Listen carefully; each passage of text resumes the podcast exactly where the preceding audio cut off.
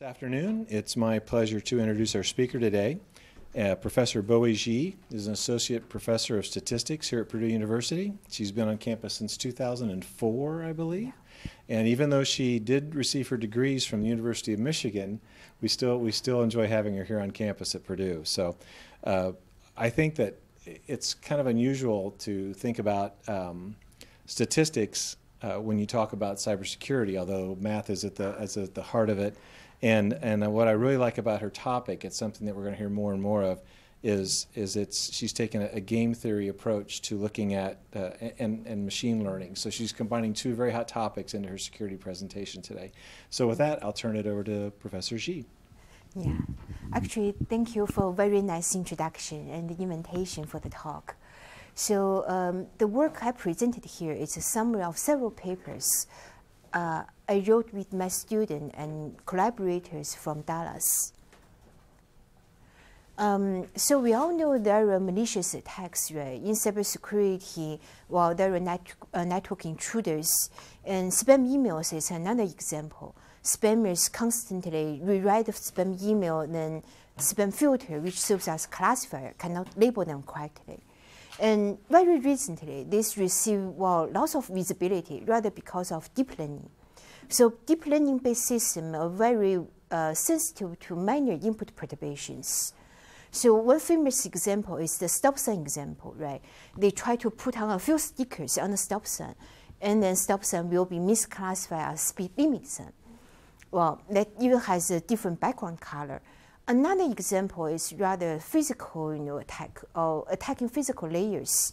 So it's called dolphin attack. Well, they design ultrasonic uh, commands, which is inaudible to human. But these ultrasonic commands can control almost all the speech recognition system by targeting on the hardware. And it can even control the navigation system of a car. Um, well, adversarial machine learning um, is talking about handling data points that has unusual properties. So from cybersecurity and from computer vision, we actually see two classes of adversarial samples. One is adversarial samples that's very similar to the standard normal samples, but cannot be recognized. Another class is adversarial samples suddenly have very different properties. They follow different uh, distributions compared with the test sample. Then, well, standard machine learning techniques cannot handle these adversarial, uh, adversarial samples well, we need a whole new class of machine learning techniques that can well deal with adversarial attacks properly. Uh, somehow.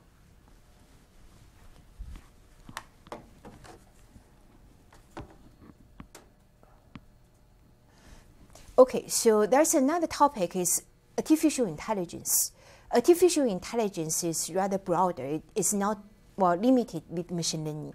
But right now, artificial intelligence also is uh, forward thinking, just try to improve the capacity, um, increase the accuracy, and it needs adversarial machine learning capacity. So it needs to be able to handle well, malicious instances and still act properly. And game theory actually offers a very useful tool to model the interaction between attackers and defenders. And here we assume a defender is a learning system. Um, and we could have multiple adversaries.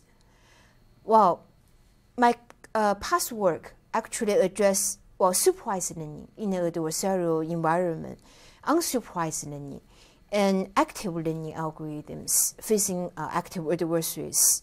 And as for deep learning, we show, well, if we use randomized decision boundary for deep learning models, then we'll be able to break transferability of adversarial samples and uh, classify the instances properly.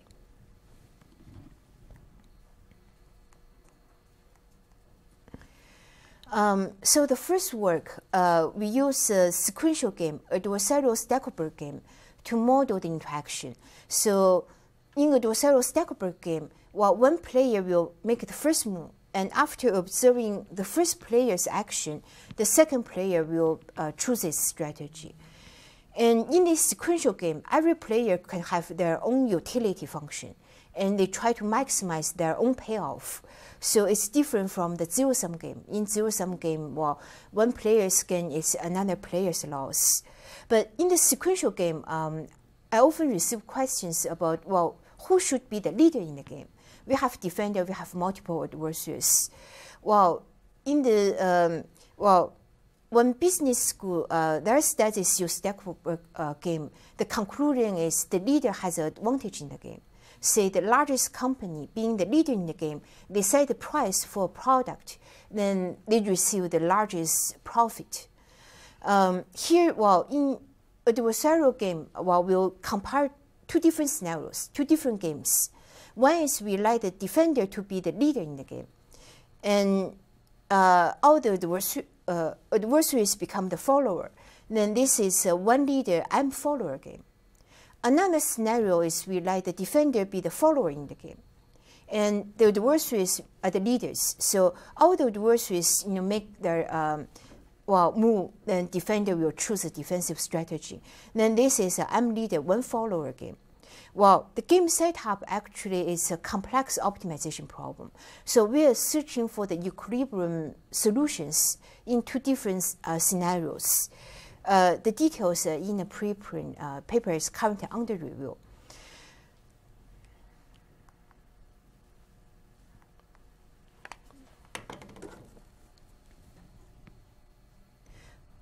Well, in the game setup, well, we also we first need to define the strategies for each player. And defender's strategy is to draw a defensive wall around the center of the normal population. So the size of the defensive wall is controlled by a parameter between 0 and 1. Well, we can imagine this defensive wall is comparable to a confidence region we use to draw in a multivariate normal population. So the parameter alpha is comparable to a confidence level in the normal population. And attacker strategy, um, well, attacker strategy is to move the objects under their control toward the center of the normal population. And attacker strategy is also controlled by a parameter between 0 and 1. 0 means, well, no movement, stay at the regional uh, position. Then 1 means move it, you know, to, uh, at the center of the normal. Then strategy space for both players or all the players are bounded between 0 and 1. And next in the game, we need to define each player's payoff. Attacker's payoff are the expected value of the utilities generated by adversarial samples that successfully evade detection. And defender's payoff is negative 1 times misclassification cost. So to solve for the equilibrium, well, in a multiple follower, multiple leader game, it's a very complex optimization problem, uh, solving for the saddle point. And in our setup, because well, all the uh, strategy space is bounded, so we actually um, do an exhaustive search. And well, here are the two equilibrium strategies. On the left, that's where defender is the leader in the game. And defender's equilibrium strategy is a small red circle around the blue points. And uh, attacker's you know, equilibrium strategy are the black points that's on the boundary of the normal population. So on this plot, green points, green points are the regional attack objects. Black points are the new attack objects. And blue points are the normal points, normal population position. Uh, we assume that doesn't change. And the red panel shows the equilibrium strategy when defender is the follower in the game. Well, the red circle is larger, it's a more relaxed strategy, and we can see more blue points, more normal points are properly classified. And well, when defender is the follower in the game, we see the black points are not very aggressive. So they're away from even the boundary points of the normal population. So comparing these two game setup, we basically see when defender is the follower in the game, well, defender has an advantage in the adversarial environment. So when defender is the follower, defender has the advantage to observe all the adversary's moves. And when adversary is not aware of the existence of the defensive strategy, they make less aggressive attacks. And defender is able to draw a more relaxed decision boundary to have more normal points properly classified.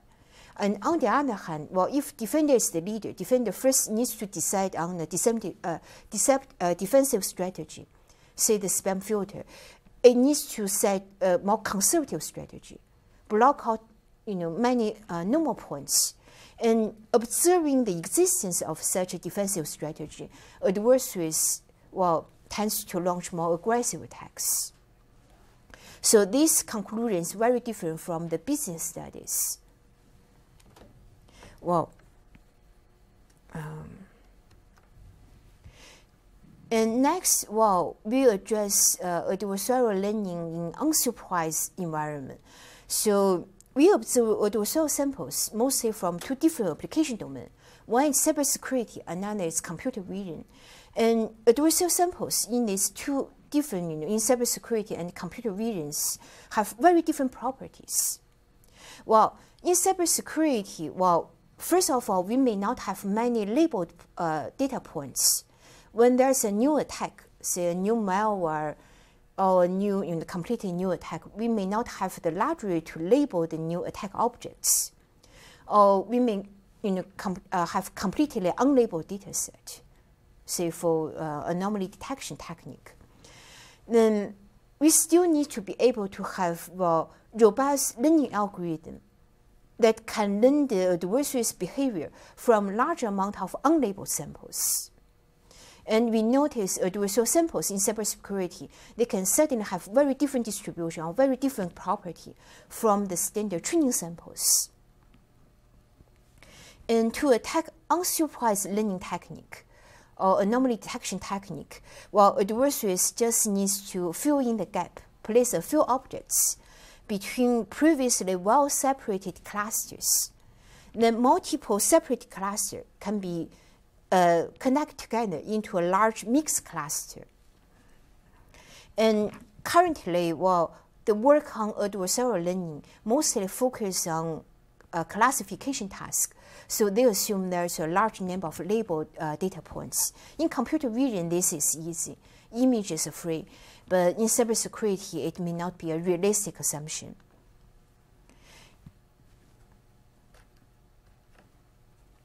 Oh, okay, let me. Uh. So our algorithm can achieve multiple, um, well, objectives. So we first will try to identify the subclusters, normal subcluster or abnormal subcluster inside large mixed clusters. And next, our algorithm will not label all the unlabeled data points. So this is different from semi-supervised learning. Well, in semi-supervised learning, it assumes there's a handful of labeled points and a large number of unlabeled points. Then it gradually tries to identify the most accurate classification boundary which you know achieve the highest accuracy on all the unlabeled data points. And for our uh, algorithm, well, we we will uh, well preserve unlabeled regions between normal and abnormal subclusters. Those unlabeled regions is comparable to confidence regions. And compared with the classification boundary, classification boundary can be considered as a point estimate.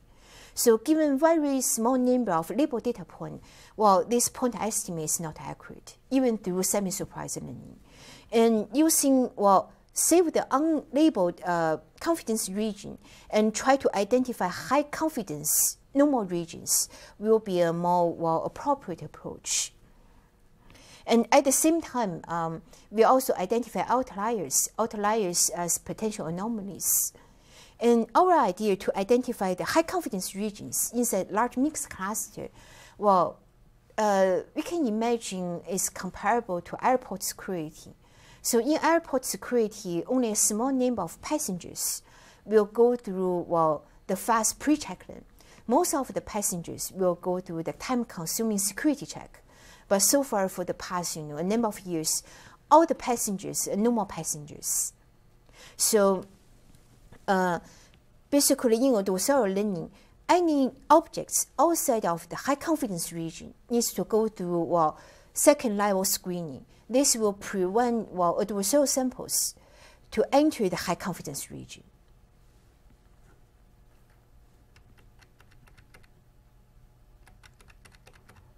So our algorithm actually have two, uh, well, we need to take two parts of the data.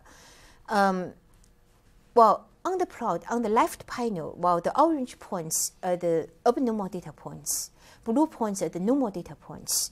So we see three clusters uh, together, you know, form a large, one large mixed cluster. If we don't, you know, have any uh, additional information, just use a standard clustering algorithm. That's what a clustering algorithm will return, a large, you know, mixed cluster, uh, unlabeled mixed cluster. And for our algorithm, well, we assume there's a handful of uh, labeled seeds, could be just half a percent of the um, well data set. Then, using the labeled seeds, we first compute the probability densities of the data point. So it's a grid-based algorithm. Um, in grid-based algorithm, well, uh, feature space are divided into spatial cells then it compute the density in the uh, spatial cells. We'll use the labeled seeds to first compute the probability density in each spatial cells. Then uh, the neighboring spatial cells with high density, high probability density will be grouped together. In the first pass, we'll form three types of uh, small clusters. We'll have labeled normal subclusters, labeled abnormal subclusters, and unlabeled small clusters. Then in the second pass, we'll ignore the label seeds. Just run the um, grid-based algorithm again. It will return large clusters, large unlabeled clusters. Then we'll match the results from the first pass with the results from the second pass. We'll uh, identify the position of the small clusters from the first pass. Well, from uh, you know uh, match them into the large unlabeled cluster. Then the uh, panel well, in the middle, the middle panel show the results from our um, AD class algorithm. So we identify well orange points, blue points, three subclusters into this large cluster, and those purple points between orange and blue points, those are the unlabeled uh, points. So they identify an unlabeled region, like a confidence region, uh, between subclusters. And the position of the subclusters can be arbitrary in the large cluster, in the large mixed cluster. And the shape of this unlabeled uh, confidence region can be quite flexible. And then we also have black points. Black points are uh, identified as outliers, potential anomalies, no attack objects. The right panel is the results from a semi-supervised learning algorithm basically we run different semi-supervised learning algorithms. They more or less give very similar results. So semi-supervised learning algorithm use the same labeled seeds, try to identify a classification boundary in the center. So around the center of the orange data points, then we can see it completely misclassified one normal uh, subcluster and also didn't get the structure of the three you know, ABA structure.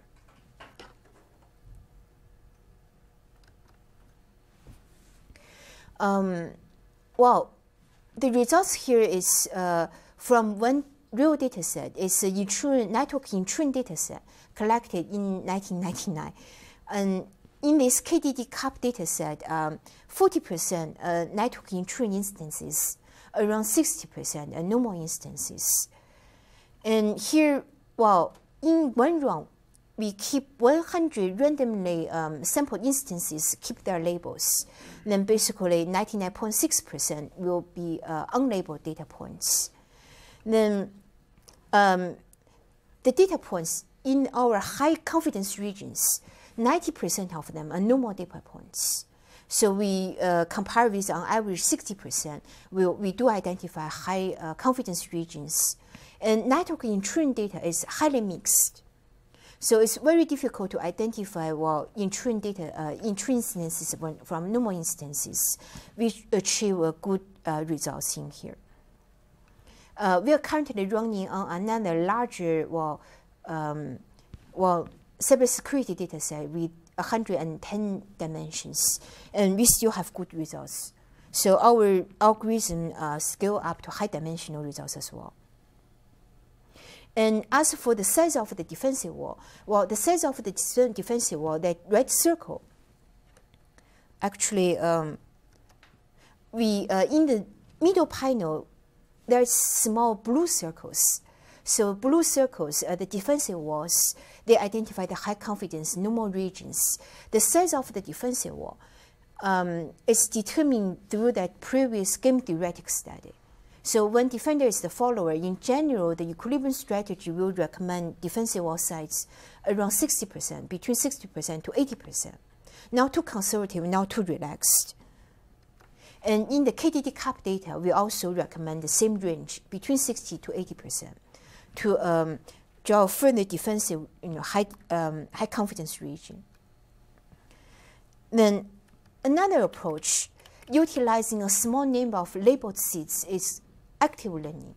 So active learning algorithm will start from a very small number of training data points. Then it will sample the most influential data point. An oracle will provide a label for this influential data point. Then by gradually increasing the size of the training data, while active learning algorithm will achieve the same accuracy as a standard classifier, say a support vector machine or a logistic regression. But active learning, um, by sampling the more influential data point, you know, to be labeled and including the training data, it uses a much smaller training data, uh, data set compared with the standard well, uh, classifier. But here in adversarial setting, well, we'll imagine the oracle that provide labels for the sample data point can be controlled by adversaries. So here we uh, assume there could be three type of oracles. One is a genuine oracle. It just always provide uh, correct labels. Another type is noisy oracle. So it will not purposely produce wrong labels. It just, you know, by probability will not get all the labels correct. For example, in crowdsourcing, while people just label instances very quickly, then there's an error rate. But it doesn't, you know, purposely try to hurt the performance of the learning algorithm. The third type of the oracle is malicious oracle. Malicious oracle are controlled by the adversary. It will targetedly produce wrong labels. And hopefully, uh, well, try to reduce the accuracy of the active learning algorithm as, as much as possible.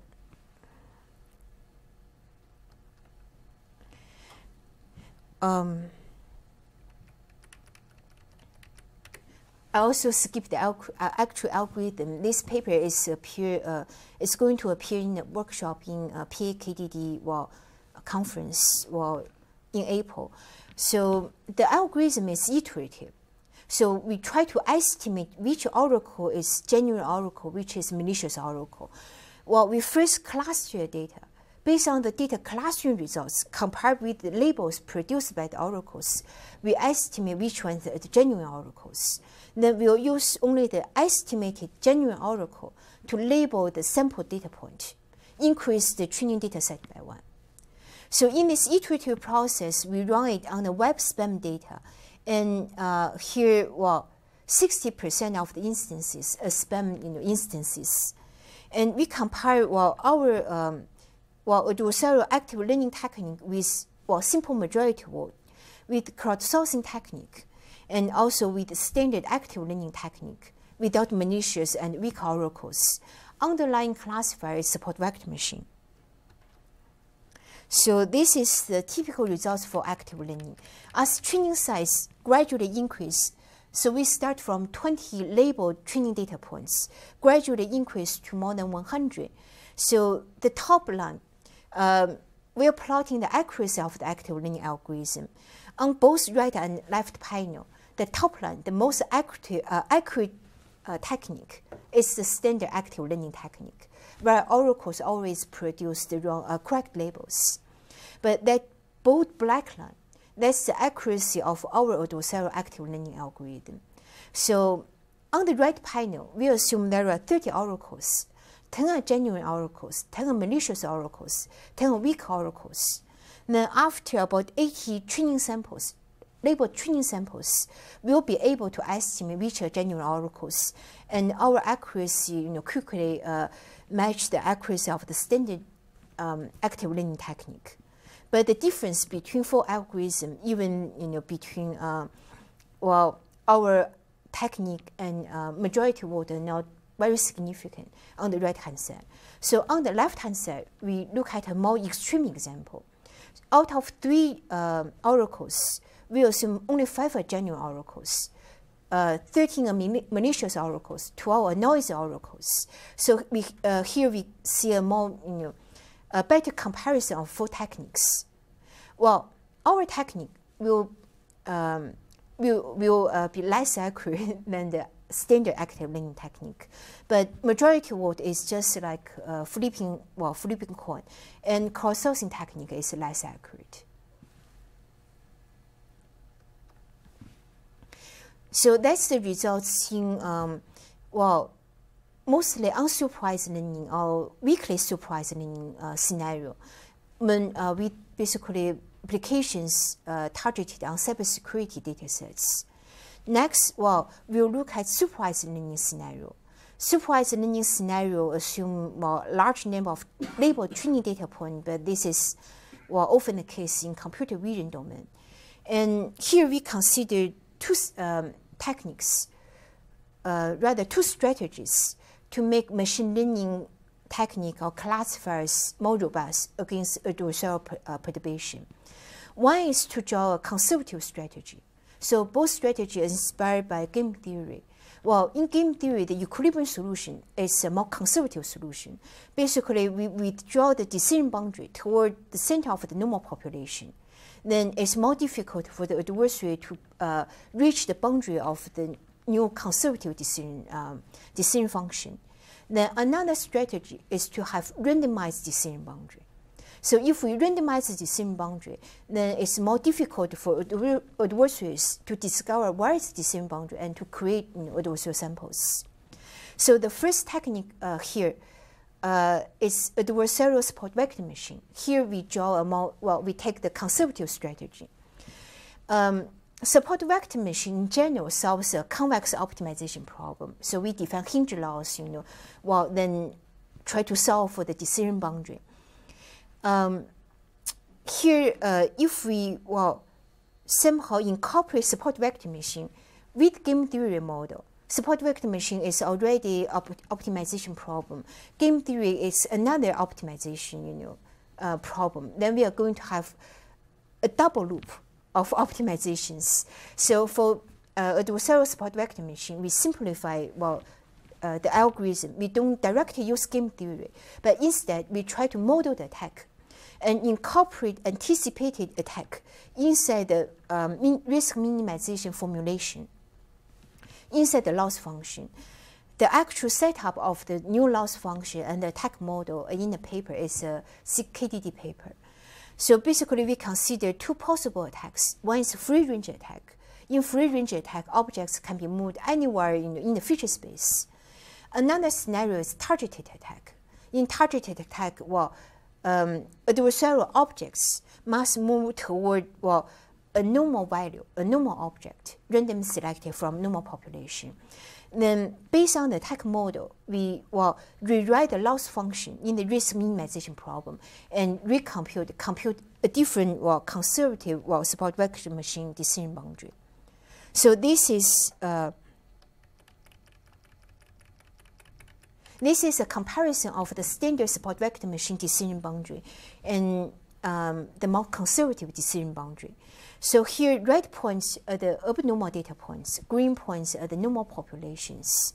Well, the dashed line is the standard decision boundary. Basically, achieves the best separation between two classes, and using kernel function could be well a nonlinear decision boundary. But the black points are the well actual attack data points. Well, if we, um, well, if in the risk minimization problem, well, we put in the correct, uh, well, we uh, put in the properly estimated attack model, then the blue line is the revised, more conservative decision boundary. It managed to block out most of the attack instances.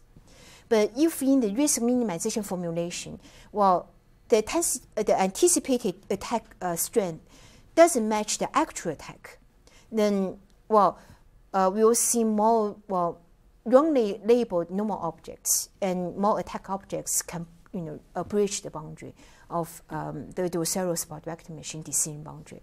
So we run large set of simulation. Basically, if we do not really observe the attack uh, objects, well, the risk minimization problem better to uh, predict the medium strength attack and draw a decision boundary, but not too conservative. So the next randomized decision boundary strategy, we apply to deep neural network. So for deep neural network, this is why uh, in the past couple of years, the adversarial machine learning suddenly becomes a very popular topic. So uh, images, well, with very minor perturbation, can easily be misclassified by uh, deep neural network model.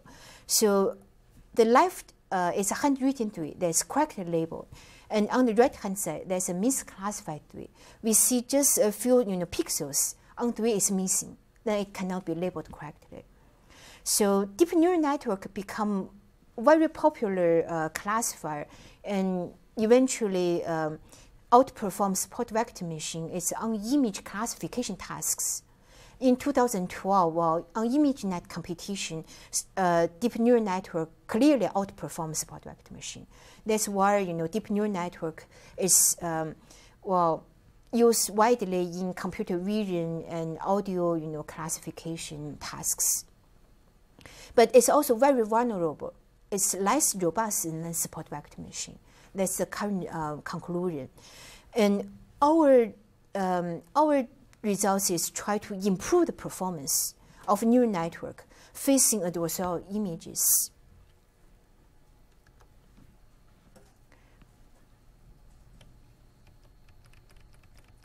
So there are many different attack algorithms designed to generate the perturbations, well, and then a new adversarial image. So famous example is Carlini-Wagner's iterative L2 attack. There's also, you know, moment-based attack, well, also attacks, you know, well, somehow uh, try to estimate the randomization technique and uh, recompute the gradients.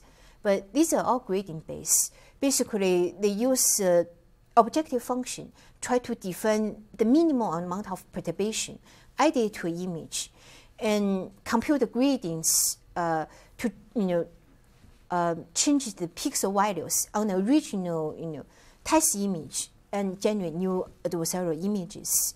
So more or less all the tech algorithms follow the same gradient-based approach. And here, um, well, we did soil samples, there's one interesting phenomenon uh, is observed. It's called transferability of adversarial samples. So people discovered, well, if one adversarial image is generated, well, to break one deep neural network model, then the similar adversarial image will be misclassified by other neural network models with very different structure.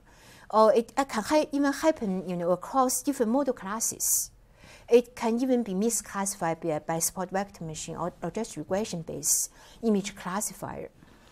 And here we see, well, if we randomize the decision boundary of deep neural network, we can successfully stop transferability of adversarial samples. So in a sense, make neural network more robust against attacks.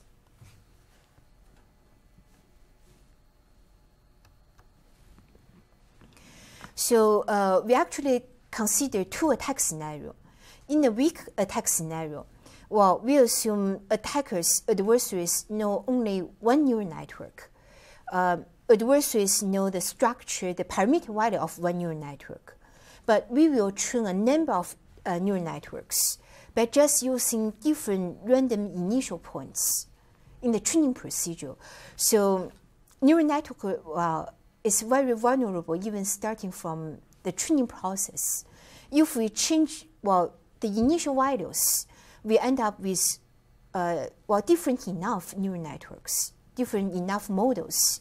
So here we train well uh, 10 neural network models. Well, uh, basically, if you have a pool of 10 or 20 neural network models, then that's sufficient to randomize the same boundary. And the baseline deep neural network is a neural network that actually uh, known to the adversary. So adversary the structure, the parameter values. Then adversarial images will be generated well toward that baseline deep neural network.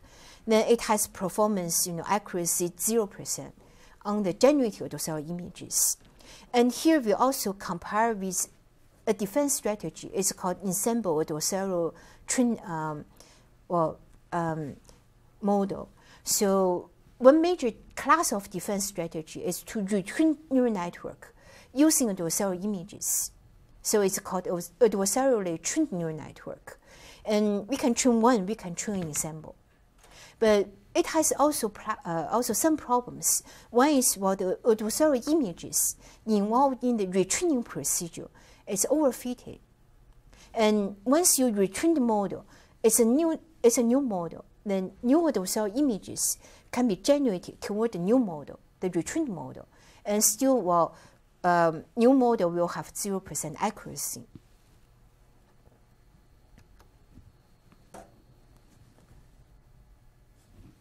So for the weak attack scenario, well, we can have multiple defense strategy or achieve good performance.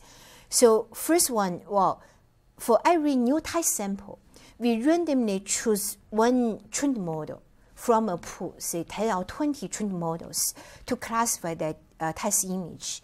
On average, accuracy is 86%. This is average over 50 uh, or 20 runs. Another one is simply use the majority vote of all the uh, trained models, 10 or 20 of them.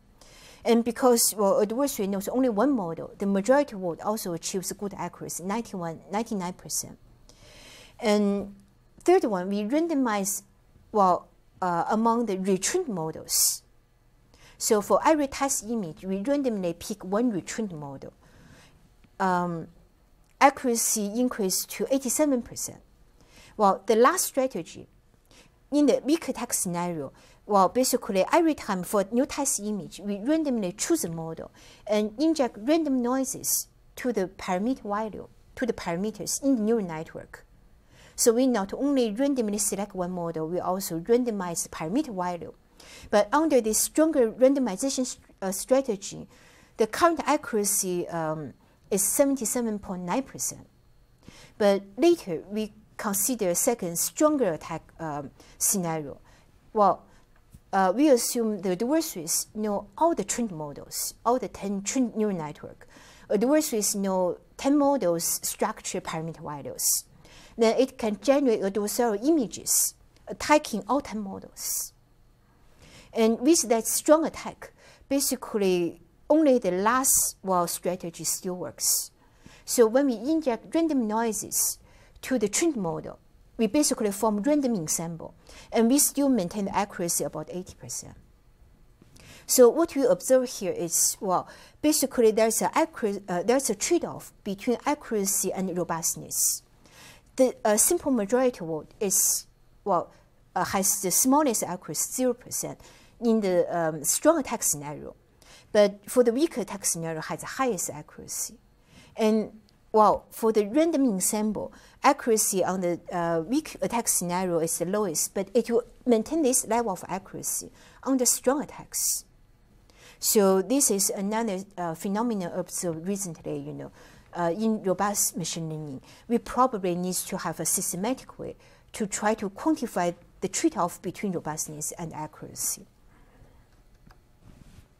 And for future um, results, well, how to build robust deep learning models, or in general, how to evaluate machine learning techniques robustness against adversarial samples, it's still open research area. And another thing is, well, deep neural network is almost a black box, and we need to understand how deep neural network reaches conclusion. So, you know, make the decision more explainable. Then, well, in time we, we should be able to uh, further improve, you know, the generalization area of deep neural network. So my related publications are on my website. Yeah, thank you. Yeah. Are there any questions?